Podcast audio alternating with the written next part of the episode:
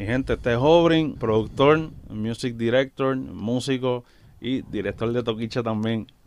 Esto es Smash Podcast. Yeah. Había que decirlo, había que decirlo. Diablo, papi. Yo creo, hoy, hoy vamos, vamos a, probablemente en el día de hoy, vamos a tener que irnos viral. De Vamos. alguna manera nos vamos a ir viral. Es que, es que es algo que yo sé que mucha gente lo criticó, pero nosotros entendemos, entendemos, pero queremos que él también lo diga desde su perspectiva, cómo pasaron Sí, las cosas. sí. Y aunque sea lo que haya pasado, es un logro. Porque llegar a Tiny Desk como músico es una meta súper cabrona de tener. Y lograrlo más todavía. Sí, y, Bueno. y el original, el Tiny Desk, El original, el de exacto. Washington, o sea, el, de- el de El verdadero, sí. El verdadero. Es verdadero. Bueno, vamos a darle la bienvenida a Obrin. Bienvenido. Papi, gracias. Muy duro, Yes. muy duro. Lo, lo, lo felicito, ¿verdad? Lo, lo llevo viendo a rato. Este, papi, no se quiten. Esto está durísimo. Este, eh, la educación yo creo que es bien importante, mano. Ya. Demasiado. Para nosotros es, es importante que todo se mantenga educativo, ¿sabes? Ya. Para promocionar, pues que se vayan a otro, a otro lado. Exacto. Aquí hay que soltar códigos, papi. Siempre. Estamos en la universidad del género. Full. Así. Así mismo. Bueno, Qué duro. Aurín, vamos a hablar un poco. Yo creo que vamos a hablar un poco de, de la parte de, de dónde tú vienes en Ya. términos de, la, de cómo entraste a la industria de la música. Ya, mira, papi, yo entré hace como 12 años. Llevo ya en, en- en esta jungla. Eh, empecé de músico, me acuerdo, eh, empecé como pianista, también aprendí batería, sé tocar un par de cositas, pero me, me, me mantuve en el piano. Y tú eras un pianista como que súper dotado, No. venías de la high. Mi familia son músicos, son cantantes, somos del sur de Puerto Rico, de Yauco y de Ponce. Ok. So, allá siempre tocábamos en la iglesia, o sea, ahí me pulí mucho también, lo que es sonido también. Tú sabes que en las iglesias hay que hacer de todo un poco. Sí. sonido, batería, este, pero cuando vi que había que montar tanta cosa de la batería, nos fuimos para el piano. Entonces de ahí me gradúo, me mudo para el área metro, este, estudio en el CAT, eh, allá en Bayamón, este, y de ahí empiezan las oportunidades, empiezo a conocer gente, y de ahí empiezo con Rakim y Kenway. y empezaste gracias- a tocar con ellos. empecé a tocar con ellos que Mm. gracias a Dios fue un guiso bastante chévere, o sea, de, de una. Sí, que estuvieron viajando, pa- porque ese fue el Sí. momento que ellos estaban súper Eh, pegados. exacto, fue, eso fue como 2010, si mal no me acuerdo. Y también empecé con Redimido, que es un cantante cristiano, Sí. un rapero que es durísimo, este que hoy día todavía sigue siendo Sí. número uno, yo creo, en, en el área cristiana. Eh, y con ellos empecé a viajar y por ahí para abajo. O sea, hasta el sol de hoy, ya van 12 años ya. Y en esa vida, ¿tú te imaginaste que iba a ser así? De Chacho, momento, estar Sí. volando de país en país. No, ni idea, porque yo, acuérdate que yo empiezo en el CAD, estoy viendo la cuestión de ingeniería nada más. Todavía yo no Mm. estoy en el mundo de, de- de productor ni de músico. Simplemente que ya a esa edad ya yo sabía tocar piano bastante, o sea, me comía cualquier disco, venía ensayado, pan. ¿Qué, qué de tipo hoy. de música era lo que tú Chacho, tocabas? me encantaba Brian McKnight, me encantaba Boys to Men, Neo. Usher. So, de Soul, ahí- tú vienes sí. del soul. de ahí, la combinación es perfecta porque empezó en la iglesia. Sí, Yes. y me encanta, mano. O sea, el sol de hoy no, no me crié tanto con la cuestión tropical. Aunque estuve en. Puerto Rico, pero fue más música en inglés. Ese disco de Orchard, papi, le metimos Duro. el de Confessions. Sí. Chacho, que pegaron todos los temas. Wow. Y, mano, ahí me enfoqué en eso. Y en el transcurso fue que empecé a, a- a jugar con lo que es producción. Porque tengo un pana que es Armando, Armando Sánchez, un saludo. este me llevó para Orlando en el que para hacer un disco sin saber Como músico. como músico y de ahí el pana nos pagó una miseria pero me regaló un disco de, de Logic Ok. de Logic Pro creo que era 8 o 9 y lo tuvo un año sin instalar Y, Mm. papi, de momento, ¿Y nunca te llamó la atención? Como que Nunca, mano. la producción como tal. Lo vi, como que no lo entendía. Y de ahí para abajo, mano, lo instalé al año. Y chacho de una. Me encerré.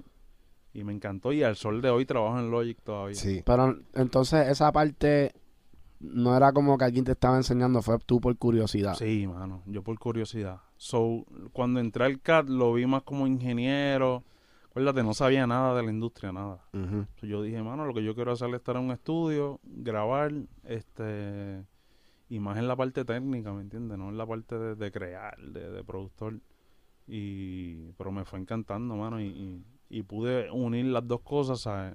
Lo que venía de la familia, los instrumentos, el piano, con lo técnico, y yo dije, mano, pues, productor musical, Vamos a darle.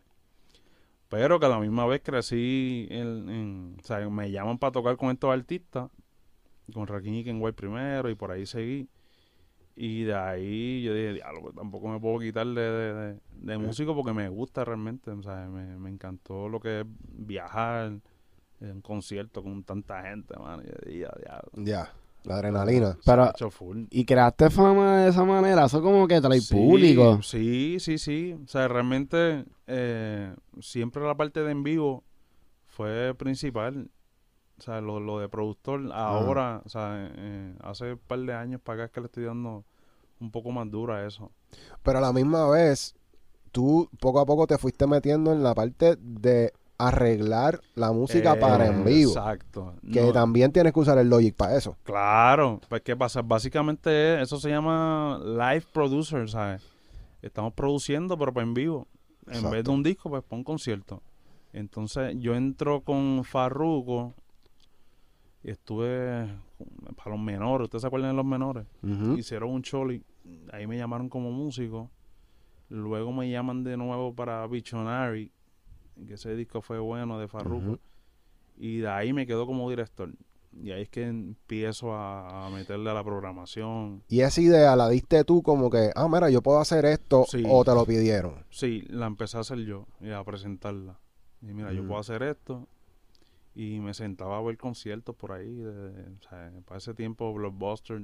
Mm. Y ya estaba YouTube también. este Y me encantó, chacho. Ese mundo está brutal. Entonces, tú estudiabas cómo lo hacían, como que y qué diferencia había entre la canción original y la versión de en vivo para tú poder adaptar. Y al ver que no se estaba haciendo nada, mano. O sea, o al menos en, en- en- en lo que yo estaba viendo.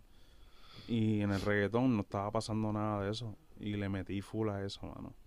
Muy duro. Hasta hoy que, o sea, estoy haciendo un par de cositas con eso. Nosotros, cuando, perdona, cuando fuimos a, a ver el concierto de Mike Tower, Ajá, pues escuchamos también como que tenía la banda y como que eso le da una vida. claro. O sea, eso, mano, es que para escuchar, para escucharle igual que el disco, pues, a mí no, me- no me encanta, ¿sabes? El- lo que estábamos hablando ahorita fuera de cámara, este, el show tiene que tener algo más, o sea, algo más musical y, y, y eso es bien importante.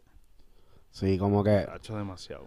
yo estaba hablando contigo ahorita de lo del el, el concierto de Post Malone. Ajá. Que a mí lo, lo más que me gusta a mí, por lo menos cuando voy a un concierto, o si yo no voy a mucho, pero si Ya. voy a uno, yo lo pienso como que, como tú dices, si yo voy a escuchar lo que está en el disco, pues yo prefiero quedarme en mi Sí. casa o a un home theater y... Una experiencia más. Ya. Ajá. Pero si voy en vivo, yo quiero co- como que ver otra versión quizás de la canción. Claro. No la pista original, sino vamos a hacer algo creativo. Sí. Incluso una versión más larga también. Claro, y medley, tú puedes hacer medley, puedes hacer Ya. mil cosas, ¿sabes? Puedes añadirle guitarra, puedes añadirle trompeta si tú quieres. Nosotros en Gangalí, en ese concierto de Farruko, que era más flow reggae, así, pues le metimos trompeta, le metimos un par de cosas y pudimos salirnos de... de- de- era urbano, pero tenía su, su Tenía vibra. musicalidad. ¿Y Ya. por qué, Entiendo. por qué es que no se hace más? Hay límites. Por... Mano, yo creo que es falta de, de conocimiento, o sea, de, de- de la misma gente que manda en la industria. Todavía no estamos, yo creo que a un nivel que estemos enfocados en eso, tú sabes. Estamos enfocados quizás más en, en- en lo visual todavía. Estamos en las Mm. pantallas todavía, estamos todavía en, en- en los bailarines, ¿me entiendes? En todo lo visual. y quizás dejamos la música para último y es bien importante. Claro. Porque esa es la base de todo. Y, y en verdad, ahora mismo, dado que los músicos casi no hacen dinero de, de regalías ni, ni de nada. Sí. es más los shows lo que tienen Que que, se vender. supone que sí, mano. O sea, ese 5% de, de Sound Exchange es un misterio todavía. Es verdad. Ya, ¿tú has cobrado de Sound Exchange ya? No, bueno, de, de producciones sí, pero de como músico Como no. músico no. Y hay un, hay un por ciento que es para eso. Es un misterio. 5%. Creo que añadieron ahora a, los a los mixing engineers y a los mastering en ese 5%. Uh, espérate, diablo. Hmm. eso hay que verificarlo, pero eso es Es que son cosas que están cambiando todo el tiempo. todo el tiempo. Y eso es del máster, hermano mío. Mm.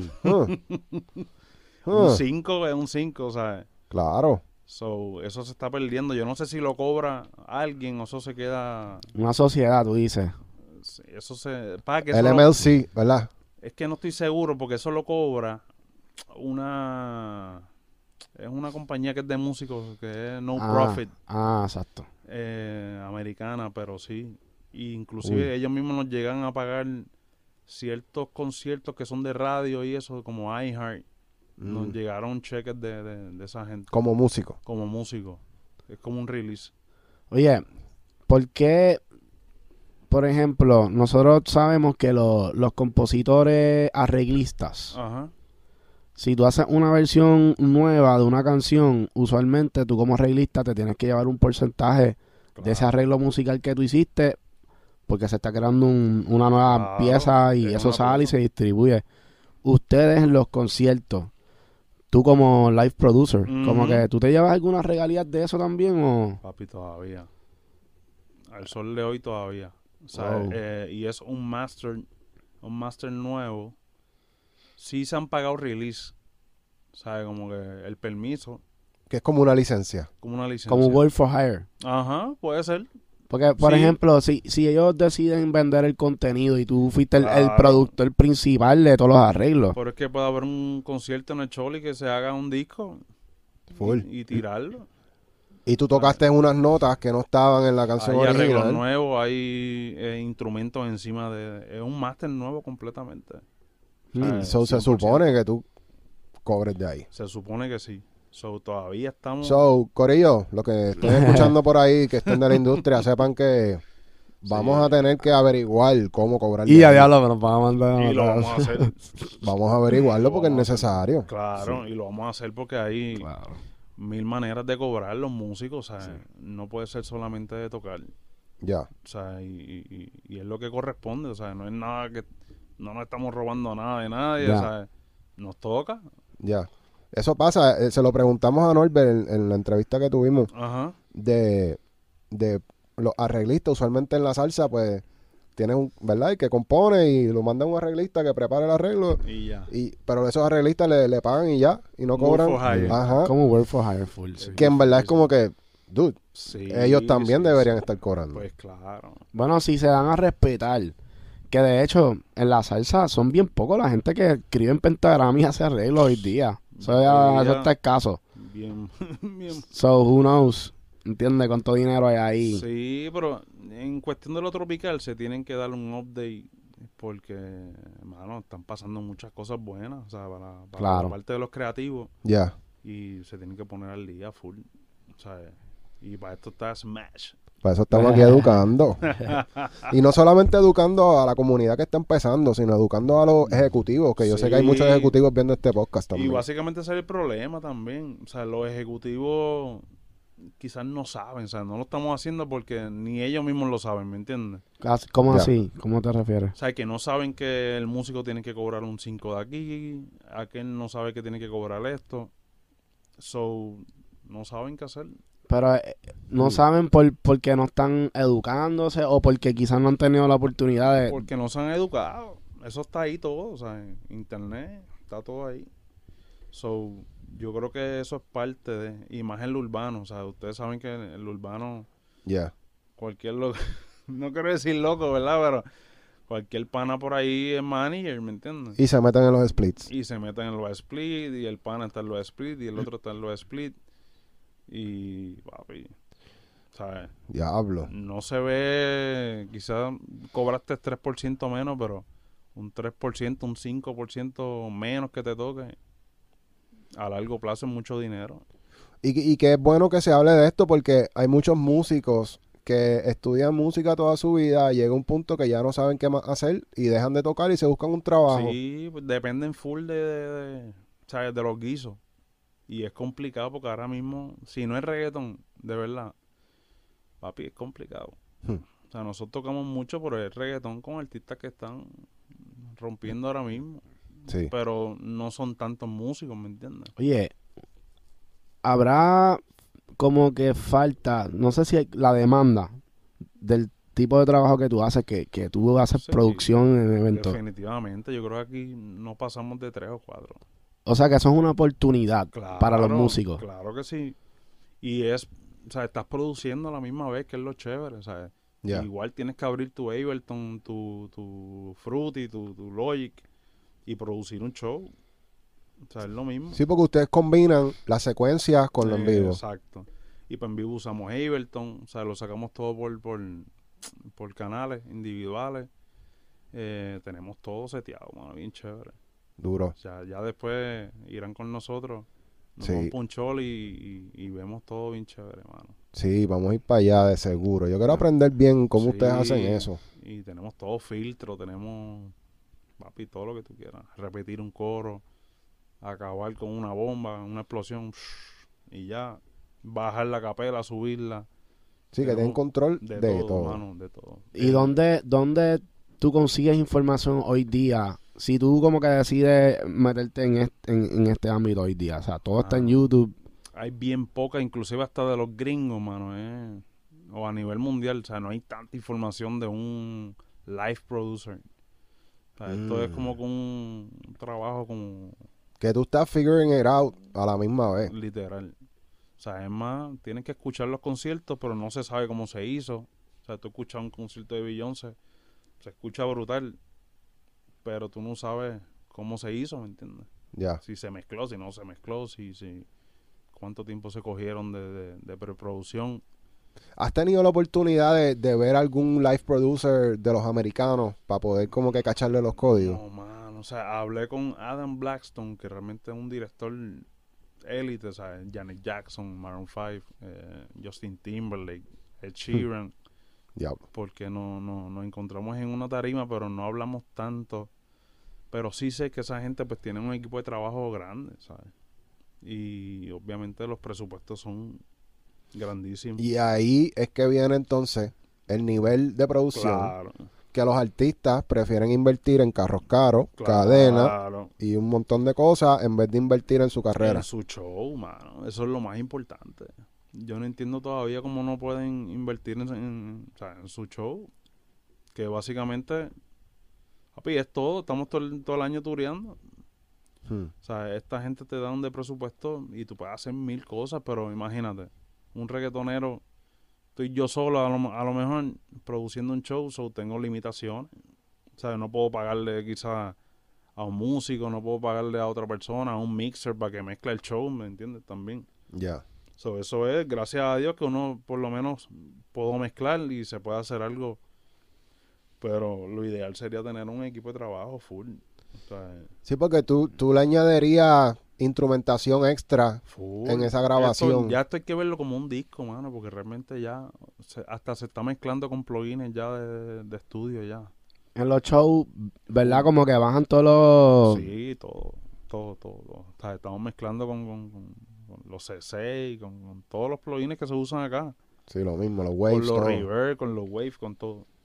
So, ya estamos en lo en vivo, ya la gente, o sea, se está sonando como si fuera ya más disco, ¿me entiendes? O sea, más comprimido, la compresión ya Soft Clipper. Exacto. Soft clipper. So, conlleva más producción, mano. Conlleva producción. Y en cuanto a producción, eh, hablando de- del tema de Toquicha, porque nosotros nos emocionamos cuando lo, cuando lo vimos, como que Ah. ya lo mira Aurin, ¿me Ah, que, ya lo que duro. Ay, de momento este salió ladrando. Y en verdad fue como que ¿qué pasó aquí? Sí, Y, y mucha gente se preguntó, ya lo que habrá pasado aquí, como que quién tomó esa decisión de hacer eso, como que, ¿por qué la dejaron hacer eso? ¿Por qué no lo pararon y lo volvieron a grabar? Exacto, mira. ¿Qué hay- pasó ahí? Cuéntame. Hay muchas cosas. Lo primero, Tiny Desk no le da la oportunidad a todo el mundo, creo yo. O sea, tampoco es que tú puedes llamar y... y- y- So, ellos se fijaron en Toquicha, ellos llamaron. Este, obviamente la gente de Toquicha se comunicó conmigo. Lo primero, no había tiempo. O sea, Hmm. Toquicha está en, en tour ahora mismo, todavía sigue en tour. Este, estudio, tour, eh, haciendo mil cosas. So, ella fue a un ensayo y no podía cantar porque estaba ronca. Wow. Y fue el primer ensayo. So, realmente, o sea, yo como director, ¿qué puedo hacer? Pues tengo que asegurar la música, Que ustedes suenen Pues, ponchados. que nosotros sonemos, todo lo que es los ritmos, ella lo escogió ella. O sea, quiero que este tema sea bossa nova, este sea mambo. Pero, Este- pero ella les dio un, un ritmo, un arreglo, una referencia. ¿Cómo fue ese proceso creativo? Como que, ¿cómo te dicen? Ah, mira, tírate un ritmito ahí de bossa nova. Eso es lo que yo tuve que hacer en dos semanas, semana y media. Sea, tú tuviste son- que estudiar la canción. Estudiar la canción, cambiarla de VPN. O sea, yo tengo ahí temas que se le bajaron 20 VPN. Wow. So, va a sonar completamente diferente. Sí. Y no te dieron la- las vocales para tú, como que. ver- De algunas tenía, porque ya había hecho un par de cositas con ella, del show regular de ella. Ok. Pero tampoco fue que, o sea, el factor tiempo, mano. Entonces, quizá el latino todavía no tiene Tiny Desk como una prioridad en cuestión de, pues, papi, está en la agenda. El martes grabamos Tiny Desk. Y, no- y a lo mejor no saben lo grande que es Mm. Tiny Desk. Exacto. Exacto. So, eso, o sea, un Tiny Desk conlleva tiempo, mano. Preproducción. Aunque se vea fácil una librería y tocar, Plus Tiny Desk no te deja grabar de nuevo.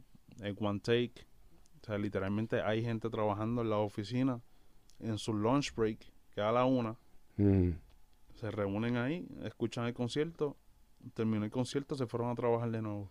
Y, ok, espérate. What? Eso estuvo muy duro. Yo quiero saber. So, eso es una oficina. Es una oficina. Duro. Holy shit. Yo quiero saber, este. Ok, ella en el ensayo. O sea, Ajá. ella tuvo un ensayo con Ajá. Ella se tiró el bus. No. A Piso le salió natural ahí. ¿Y cómo, cómo ustedes reaccionaron? Tan- porque, o sea, nosotros estamos viendo el show. Claro. Ustedes no, ni siquiera se rieron ni nada. O sea, eso fue como que. Es que o sea, estaba- yo estaba, por lo menos yo como director, acuérdate que puede parecer este entretenimiento y toda la cuestión, o sea, y, es toquicha y, y quizás toquicha tiene un- un- una manera de, de que la gente la vea, whatever, pero hay un trabajo serio detrás de, de, de músicos, o sea, que tenemos que hacerlo. O sea, la canción Sí. tiene que quedar. Y la banda la, la montaste tú. La banda la monté yo. Es boricua completa. Este, y mano, ahí está la diferencia en cuestión de, de, pues, de, de, de un music director. O sea, eso es parte de. Ya. Eso es parte de. Y, papi, serio, porque realmente teníamos one take y tenía que salir. Y ella se disculpó con ustedes. Mm, no, es que realmente no estuvimos tanto tiempo con ella. ¿sabes? Porque ella llegó, uh, cantó Nosotros y nos fue. vimos en el Tiny, de ahí salimos para el aeropuerto directo nosotros. Y ellos siguieron también con, o sea, ellos estaban en gira todavía. Wow.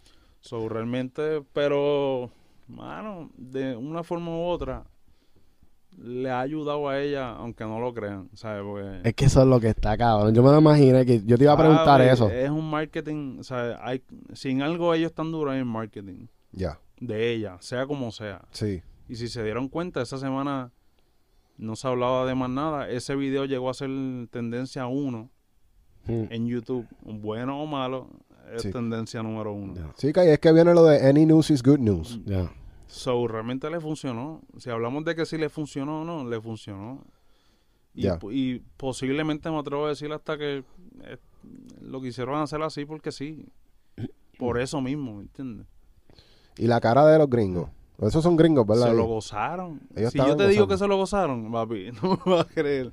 De verdad. Los tipos aplaudieron y querían otra y querían hacer mil cosas, mano. Qué duro. Ya, pues, duro. Pues le Sí, funcionó. For her. A ella le funcionó. Entonces, y, y ella también, no es la primera vez que, que, que hace ese tipo de marketing.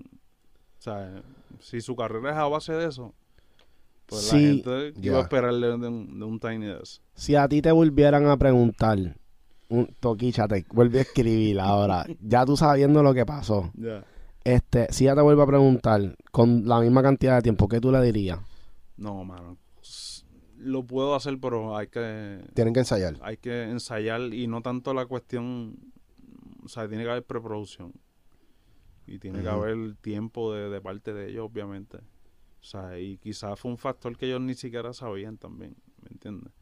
O sea, ellos estaban en la agenda, apuntaron Tiny Desk, este, enviaron la banda a ensayar, nosotros llegamos y lo hacemos y seguimos con lo otro. Pero sí, mano, lo, lo, lo hubiese hecho con más tiempo.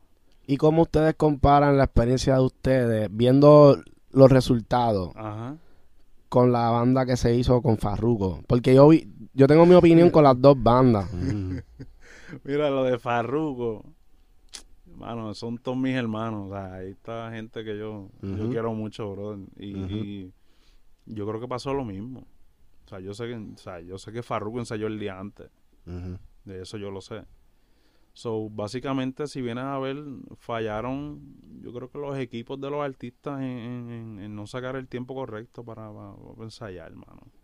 Under, O sea, under, on- ¿cómo es que se dice? So- bajo- eh, under- como que subestimaron. The subestimaron. Yeah, subestimaron el, el Tiny Desk y, mano, yo creo que ya con esto que pasó, ya los próximos artistas que vayan van a cogerlo. Acuérdate de esto también, o sea, los latinos lo han hecho, pero lo han hecho home, Sí. como J Balvin, Fate.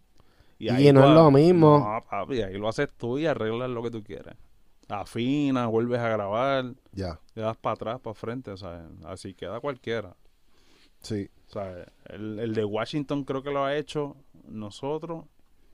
O sea, Toquicha, Farruko, eh, Igle, si no me equivoco. Ajá. Ah, y puede ser que uno o dos más. Pero no hay Ya. tanto así de... de- Sí, a mí, en verdad, el de, el de Usher, de los que son ahí. Sí, no, en- papi, Kirk Franklin. sí, Ah. Mac Miller, Usher. El de Adele. El de Adele estuvo bien cabrón y fue Está súper sencillo. durísimo, pero estoy seguro que esa gente, o sea, aunque se ve sencillo, se cogen un mes para eso. Sí. Incluso el de. T-Pain. T-Pain. T-Pain, El de Zetangana fue Home también. Sí, ese fue home. Ah, ese fue producido Sí, entonces. Sí, sí, sí. Que se fue por allá en España, en una mesa. Ese estuvo demente. Sí. Pero estuvo cabrón, pues fue one take. Fue o sea, one take, eso yo lo vi, eso fue one take. Dios, se veía one take. Se No ve sé. one take. ¿Eh? Pero que para mí es el más cabrón de todos, fuera de, de la librería. Sí, no, no, full, full. De los que son en la librería, que yo siento que esos son los OGs, esos son los que de verdad son los duros.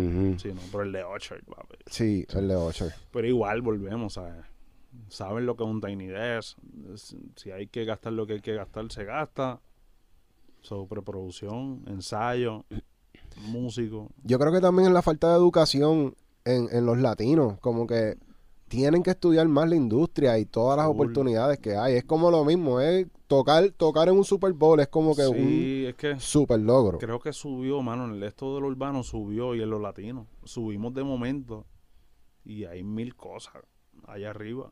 Sí. Y yo creo que todavía no estamos preparados para eso. O sea, el, el, el artista como tal no está preparado. Tú sabes que, Obrin, estaba imaginando ahora mismo.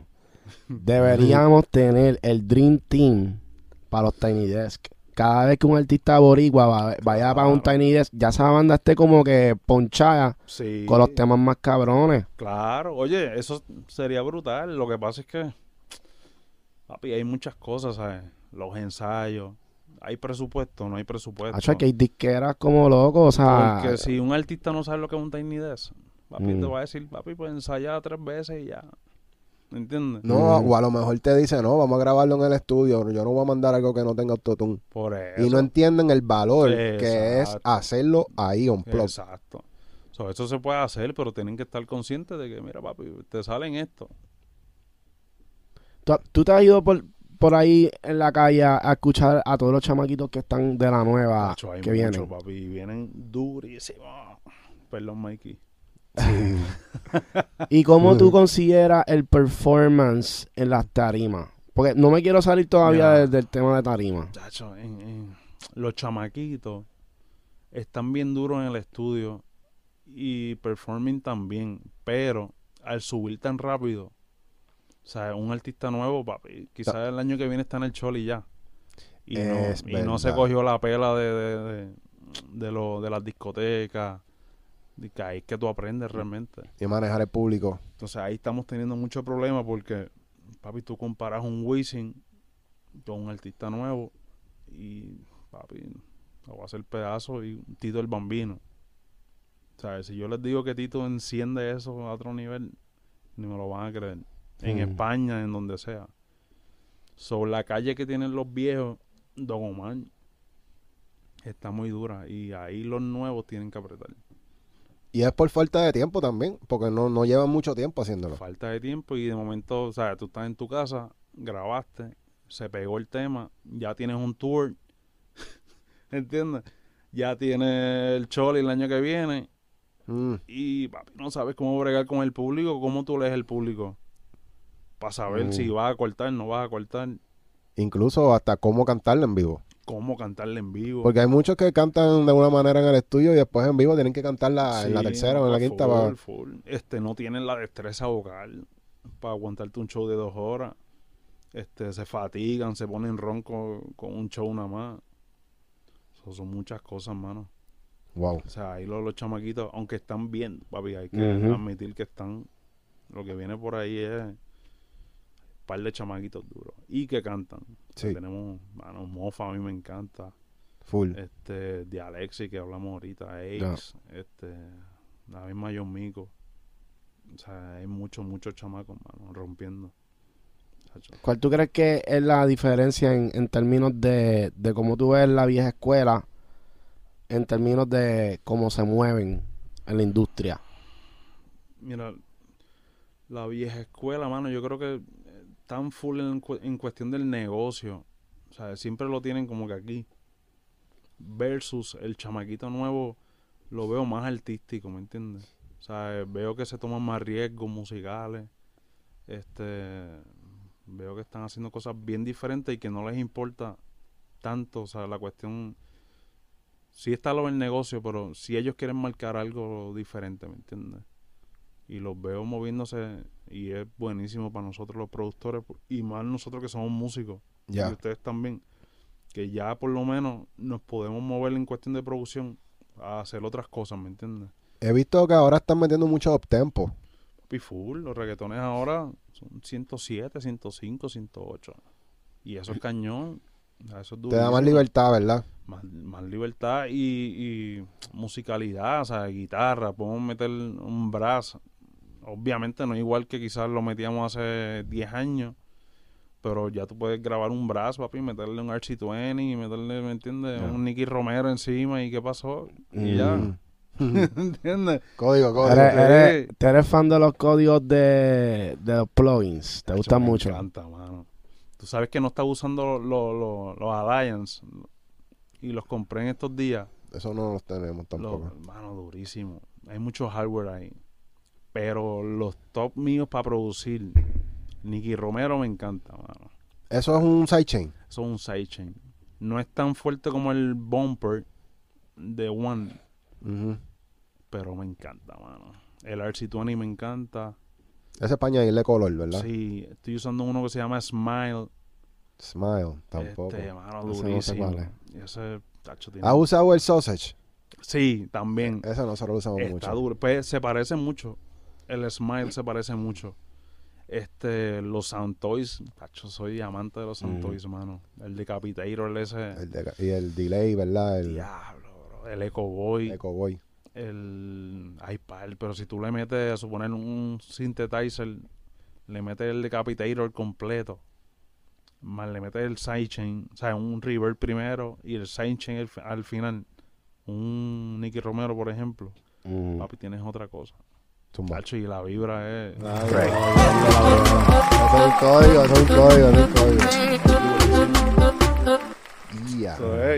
Y eso te lo, te lo, obviamente con el decapitero lo que hace es saturarlo. Pero full, a un nivel... O sea, él tiene... Él es un saturador, más tiene un crunch, un crunch o algo, un botón, Que le añade distorsión. pero a X10.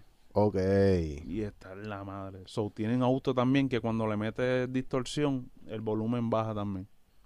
O sea, para mantener el- Sí, que el- mantiene balance. Pero me encanta, déjame ver, los Arturias me encantan, mano.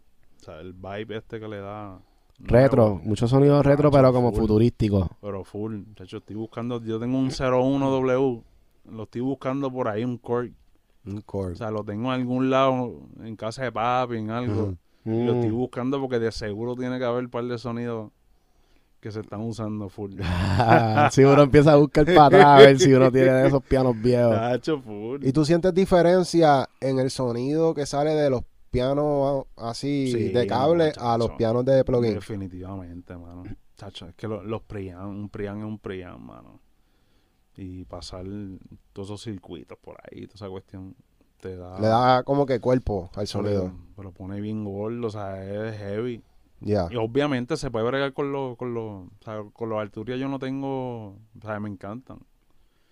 Porque obviamente no es la misma pela de conectar un, un hardware, ¿me entiendes? Y tú puedes estar en un hotel y abrirlo y ya.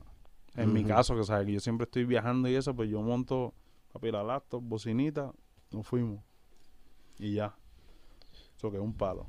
¿Tú sabes? te- ah, dale, dale, tranquilo. eh. No, no. ¿Te ibas a decir algo del mismo tema? Sí. Ah, pues dale, zumba, porque yo quería cambiar el tema, pero dale. Ah, Eh, no, que te iba a preguntar que si, si para ti era como que lo mismo. Porque sabes que ya to- hay muchos emuladores. Y Claro. ahí, o sea, Jason Joshua uno que también habla de eso, que todo se puede hacer in the box. Como que, ¿a qué tú crees que se está moviendo, o sea, la industria en términos de, de eso, Sí. de lo análogo y digital? Definitivamente lo digital. O sea, el mismo Jason Joshua, que tuve el placer de trabajar con él, este, mi primer sencillo, que fue una experiencia brutal. ¿no? Eso, ahí era que yo iba como Sí. quiera. Ah, iba pero, pero no brinquemos, pero para eso, o sea, la cuestión de lo digital es que, mano, los campamentos, todo eso se está haciendo en, en Airbnb, en casa, este, yo estoy en Miami, me llevo mi, mi bulto con mi laptop y trabajo desde allá. O sea, ya no es como antes que había que tener un super estudio y con una consolota, o sea, y tener mil cosas. Ahora con un Apolo ya estamos Es ready. más práctico, o sea, y realmente suenan bien. O sea, no es como hace 10 años un plugin. O sea, en verdad suenan bien. Va. Y, y en ese mismo tema de los plugins, lo análogo, que, que Jason Joshua dice que ya no, que él lo hace todo in the box. Pero yo como que no lo veo conectado a una consola, que para Sí, mí por lo menos tiene que estar rauteando. Sí, sí, el, el el fi- al, final el output obligado. O sea, estoy casi seguro que él lo hace así. Porque hay un sonido específico que Sí. solamente por pasarlo por el circuito claro, ya le añade. claro. Pero él tiene muchos procesos de, de distorsión, mano. Eso es lo que lo hace a él. Porque full. yo siempre lo veo roncando de que él es el más loud que puede llegar en los loops. Literal. Para que ustedes sepan, yo mezclé con él y me lo masterizó eh, Fuller y está más bajito que la mezcla. De verdad. Pero full. Porque él, él- Jason Joshua entonces te manda una pre- un pre-master, como quien dice. Es un pre-master, yo creo que es que si él no sabe quién va a masterizar, él lo sube.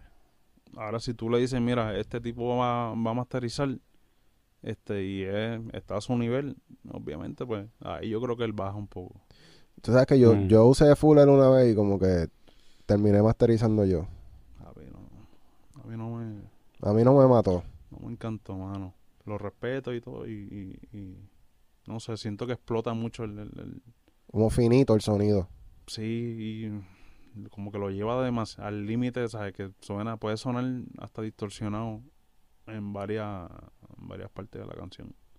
Que eso es algo también que a la misma vez se ha puesto de moda sin querer. Yo he escuchado un par de gente de mencionar eso de que de momento se masterizan temas, eh, se mezclan temas, se distorsionaron, lo sacaron, se pegó. sin querer, ah, no, pero eso a la gente le gustó. Sí, pero eso es un disparate, porque papi, si tú grabaste un palo con una guitarra acústica a línea y pegó, o sea, el, el palo no fue porque lo hiciste con una línea, mano, está mal hecho como quiera. Sí.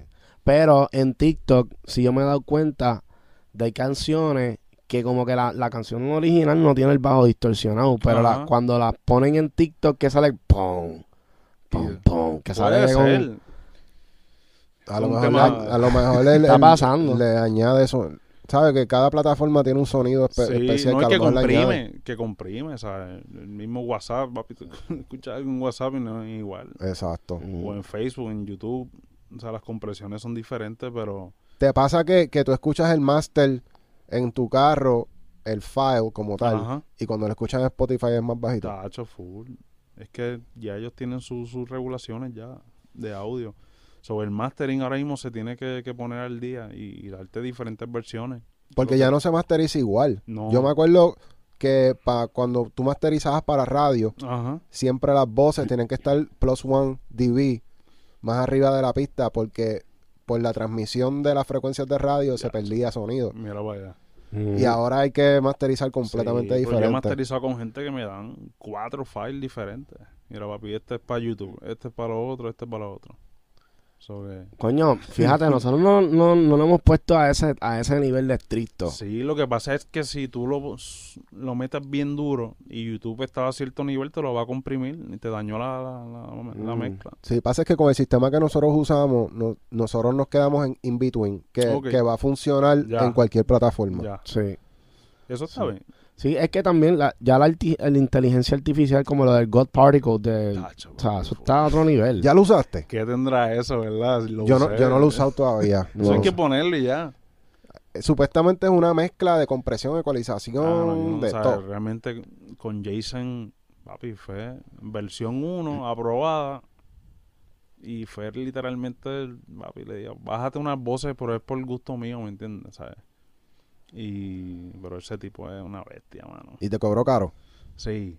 ¿Cuánto sale una mezcla de Jason Joshua para los que quieren saber? Ya. Lo mezcla, Aquí va el, el código va entre 5000 a 6500 por ahí y un punto de máster De, royalty de... de royalty después de después que la, la, la disquera recupere.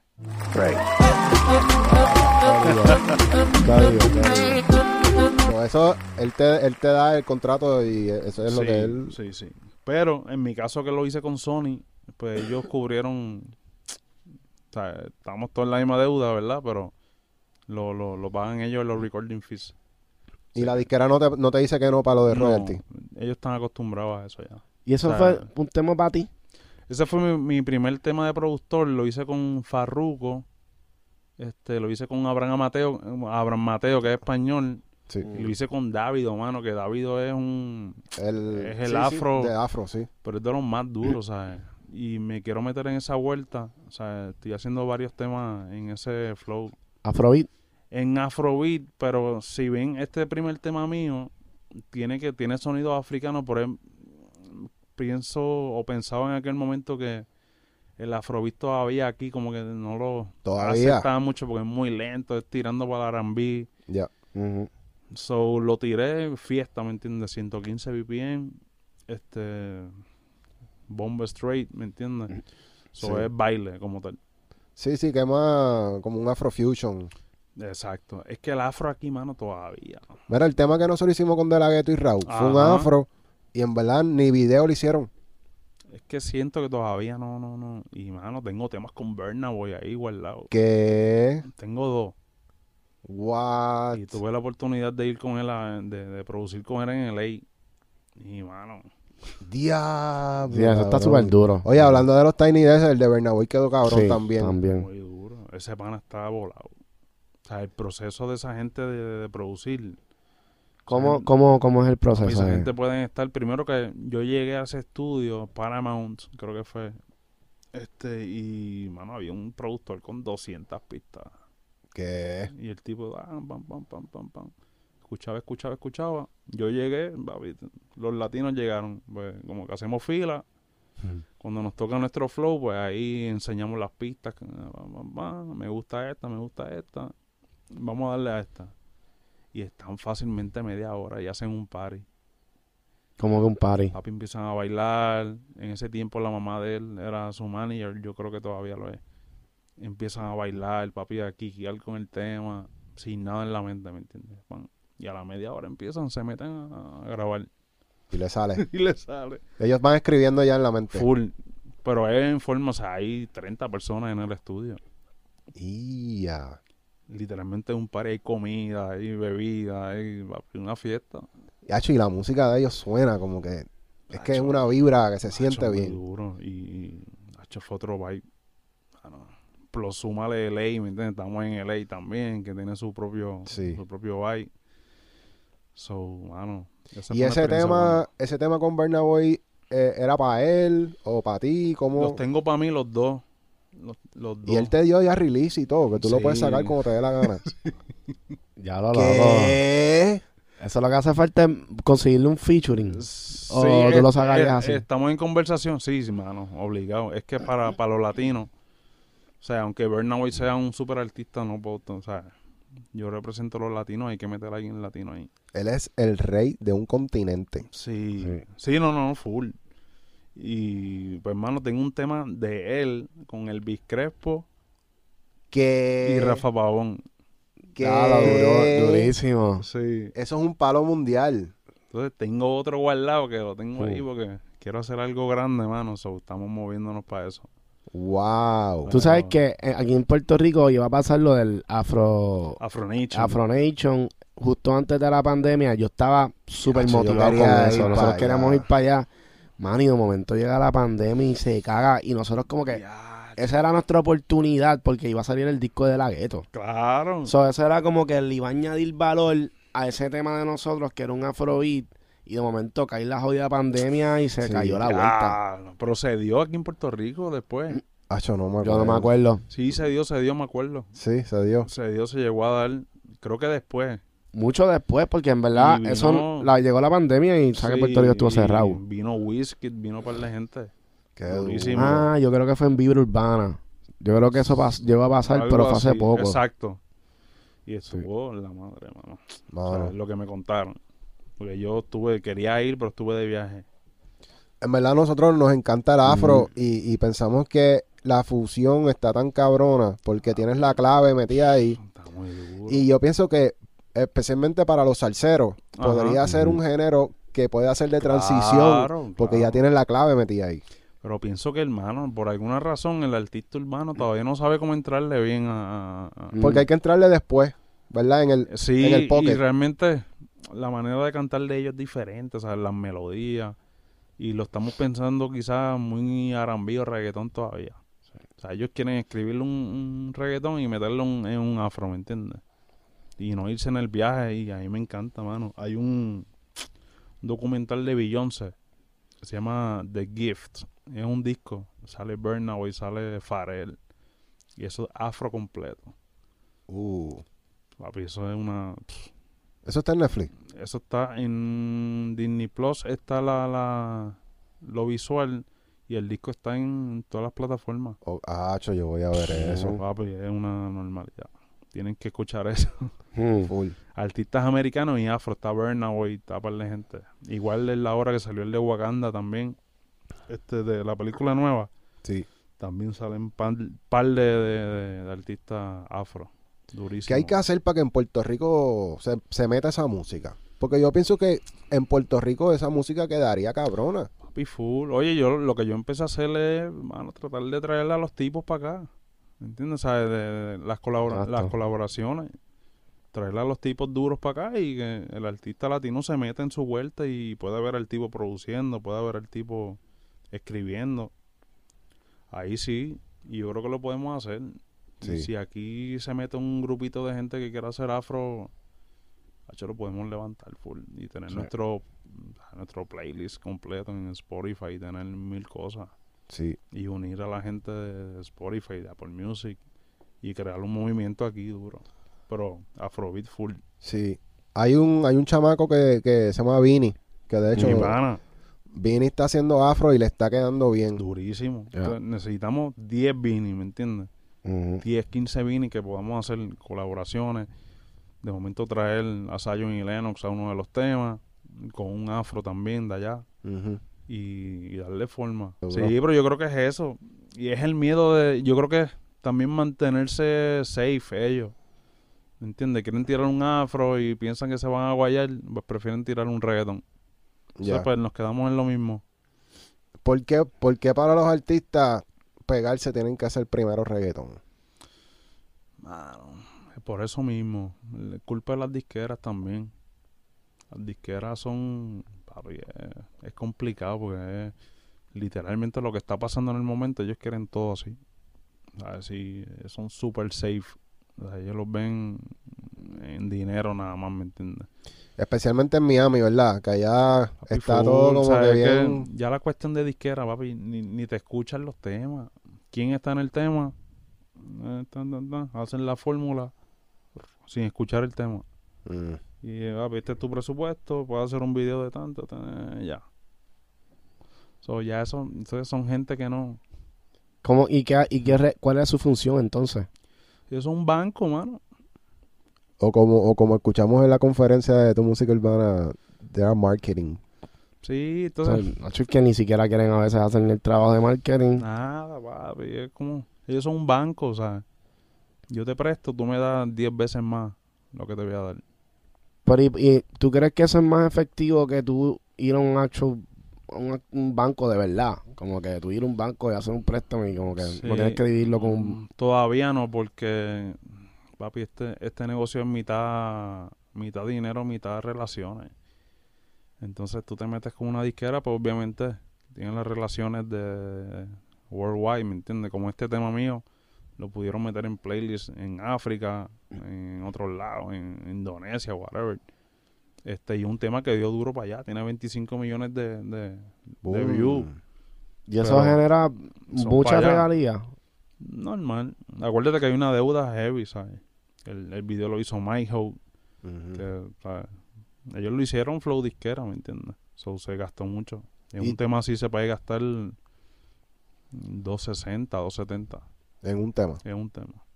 Es mucho dinero. Espérate, espérate.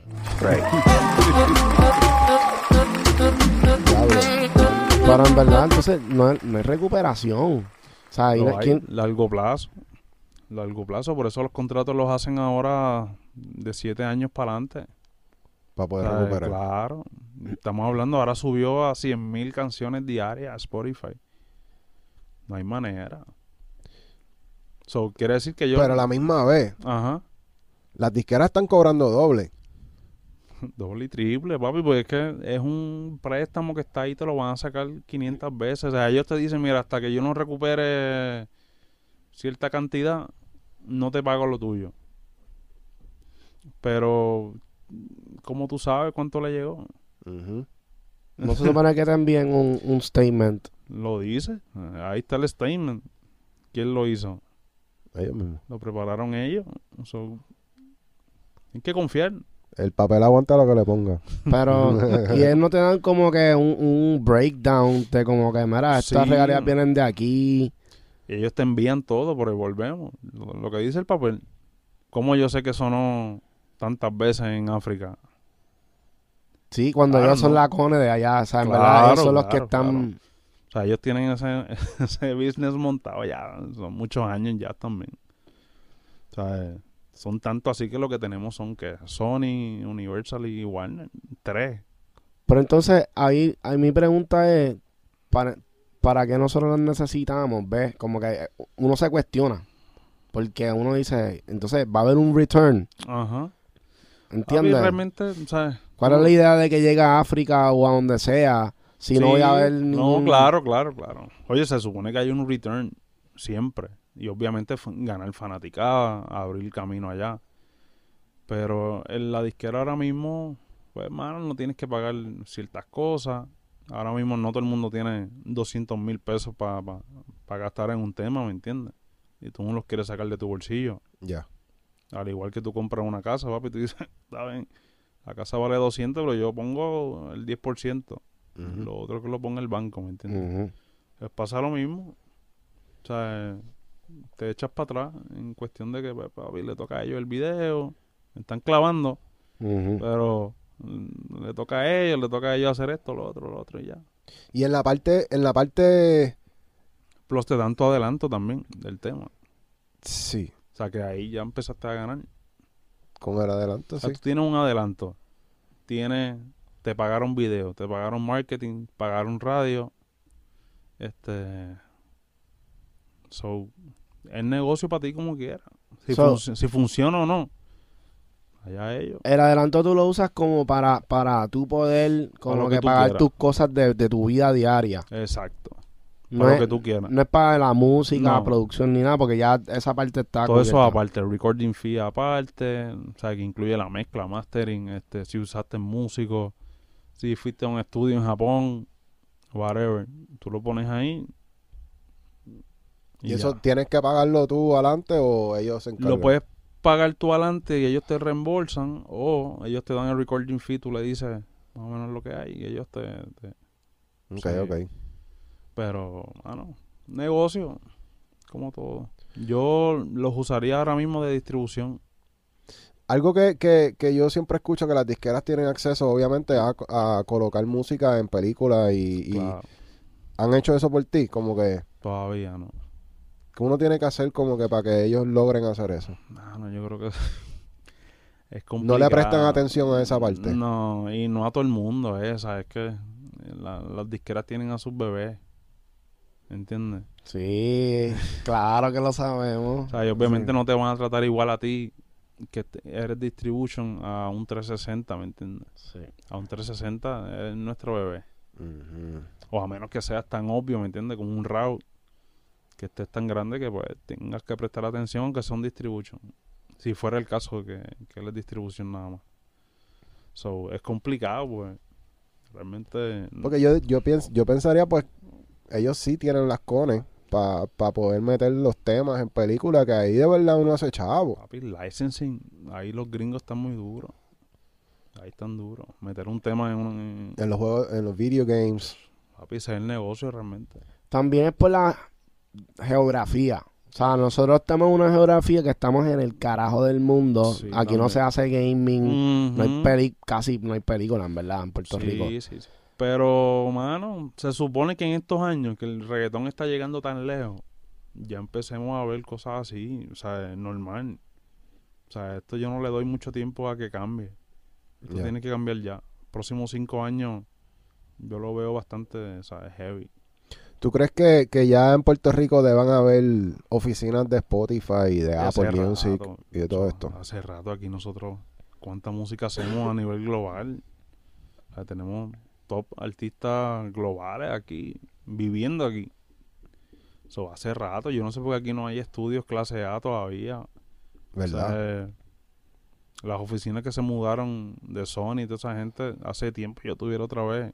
Aunque Sony creo que tiene, ¿verdad? Creo que hay Pero, uno. pero las de, pero, eh, pero no es lo mismo. sí, no es igual.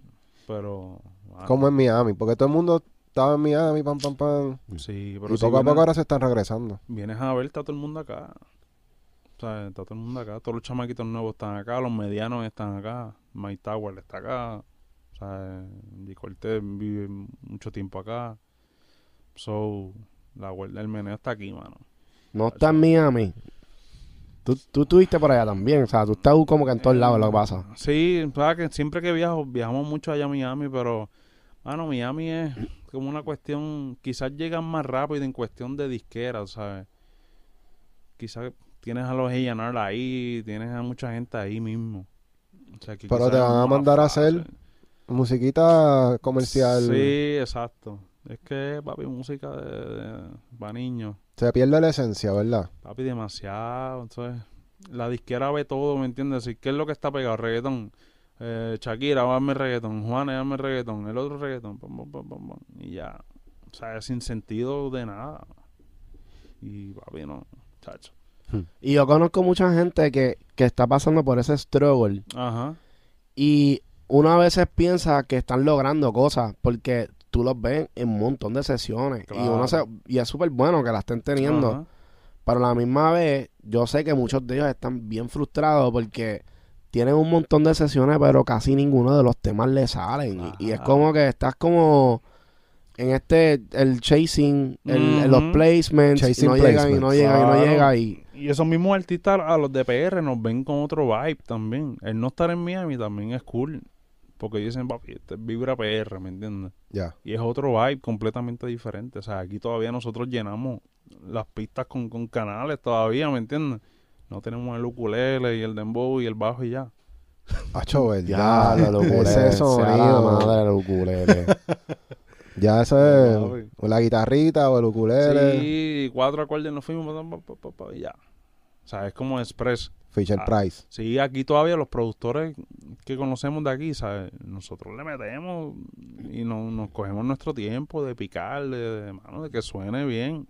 Que Sí. si tú le das mute a la, a la capela, papi, suene una pista. Sí. ¿Entiendes? Sí, allá tú, le, tú muteas la capela y suena como... Y mira que yo tengo sesiones ahí Karaoke. por lo de en vivo, o sea, yo tengo sesiones de todo el mundo, brother, y te sorprendería, hermano. Que si no fuera por la voz. De verdad. Es Sí, que también la, mucha gente se concentró en, en la voz, que esté bien al frente. Tacho, papi, Y ya las vistas, pues uno casi ni puede meterle porque le quieren meter tantas me voces a veces. bien por el techo las pistas estas de, de embow y bajo nada más Mm. y distorsionar. Tacho, mala mía, pero en verdad, papi, eso no es. Eso pasa mucho. Y están botadas por ahí. Y las malas mezclas también. Mano, es que esto se abrió a un nivel que ya todo el mundo. ¿sabes? Papi, yo soy mixer. Y, no- ¿Entiendes? O sea, no es. Le abren un soft clipper y ya. Sí, o sea, está bueno para todo el mundo el negocio, pero a la misma vez, pues entra todo el mundo. ¿Me entiendes? Y ahí es que viene la diferencia entre los que se ganan Grammys y no, ¿verdad? Claro, bueno, Mm.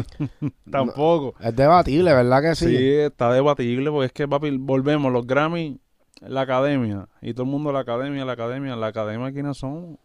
Somos tú y yo, los mismos que trabajamos en la industria. Ya. So, si tú tienes 40 panas, bien panas tuyos, y te Votas votan por tu canción, pues ganaste. Entonces, Mm. ni siquiera ahí yo creo que hay criterio todavía de, Esa es política de ponerse a escuchar un disco y decir, Sí. no, papi, ahí quién está. Hacen Pa- hasta campaña. Hay gente que hace campaña. Ya ¿Tú, crees, tú que hay diferencia hacen. entre los Grammys latinos y los Grammys americanos en cuanto a eso? Nah, Es la- lo mismo. es lo mismo. O sea, ahora mismo tú vas a ver esto para consideración. Es una promo. Hmm. Entonces, ¿qué pasa? Tú como productor, head producer, este, head producer del disco, si tienes budget, papi, tú utilizas la mayor cantidad de personas que tú puedas. Y eso los gringos están duros. Tú Hmm. ves a 14 compositores, ves aquí, pam, pam, pam, el de los strings. A la hora de votar, tienes 50 personas que participaron en el disco que te van a votar Mm. y ganaste. Ah, Hacho, estaría durísimo. malas vibras. Claro. Mira, estaría durísimo. Me pasó ya. me pasó con, en, con Ale Zurdo, Mm. 2019. Este, nos nominaron mejor disco, whatever. Y ganó una persona que no sabíamos quién era. Cuando chequeamos los créditos, papi. Todos los tipos de Miami. Que son Mm. duros en la academia. Pues ganó. Política. Porque ellos mismos votaron. Ganó. Ellos mismos hacen, mira, papi, vota por este, por el otro. Ah, ya. Hasta eso. Wow. So que, papi, el que no se gana un, Grammy, papi, no se frustre por eso. Hmm. Eh, pues, ¿qué se puede Eh, hacer? es ¿Qué se puede eh, hacer? Oye, es durísimo tenerlo. Sí. Pero, papi, ya ni eso hoy día, mano. Yo creo que el éxito es hacer música y... y llegar a Tiny Desk. Sí, somos pocos los que hemos hecho Oye, Tiny Desk. Está cabrón. Yo diría que tú eres el primer boricua en llegar a Tiny Desk. Posiblemente, puede ser. Cabrón, y dirigió una fucking banda. O sea, no es lo mismo tampoco ser el músico a dirigirla. Sí, no, no, es difícil, mano. Chacho, director, uno se coge unas pelas que ni los mismos músicos la ven. Porque hay- tú eres el, el between entre, entre mucha loquera que tú escuchas de acá, de, de los artistas, con los músicos, ¿me entiendes? Y tienes que tener un balance de, de sonido, de, de no tener un guitarrista que quiere solear todo el tiempo, porque se cree que eso es, ¿me entiendes? Y decirle, mira, papi, no, esto no es. Y te toca decirle, como director Sí, de banda. Pues claro, porque el que te está pagando, que a lo mejor sea, está calladito atrás en la consola, está viendo y lo que sabe es de reggaetón. Porque cuando se monta en la guagua lo que escucha es reggaetón hasta el Hmm. tajón. So, no sabe nada de, de- de musicalidad a lo mejor. Hmm. Y no lo ve, o sea, un solo guitarra no lo ve atractivo, ¿me entiendes? Bueno, em, yo creo que siempre eso va a ser real. Siempre va a ser Sí, real porque la gente, la vibra de cuando tú vas a un party Claro. Es que tú quieres ir, bailar y conectar con la jevita. claro. Y si pues hay perreo y un cantón de perreo, pues para disfrutártelo con la baby. Claro. O, o habrá pues, perreo sola, Ajá. perreo solo también. Y hay que saber también dónde meter una banda y cuándo no también. Eso nos corresponde a nosotros Ujú. como director. O sea, yo Willy Randy me llaman por una banda, yo le digo que no. Porque es una locura. No va a ser igual. Es una locura, o sea, nosotros podemos hacer ciertos temas. Este, se pueden hacer varias cosas. El de pero- reggae, ellos tienen uno, una Exacto, cultura. cositas así. O sea, con De La Gueto nosotros hicimos el Choli hace tiempo. Y tocamos unas baladas y tocamos unas cositas. Este, pero a suponer, Jay Cortés quería batería en todos los temas. Y eso le quita, ¿verdad? Le quita si el sonidista no está claro en, en, en el trabajo que hace la batería en esa canción. ¿Entiendes? ¿Ustedes cómo, cómo tú diseñas las baterías en un Papi, tema de reggaetón Mira, o de trap? Yo lo primero que hago es que meto la, la, los stems que me dan, los meto en Logic, en mi caso, este, y ya yo tengo una batería que es la de Slate. Este, De Slate Digital.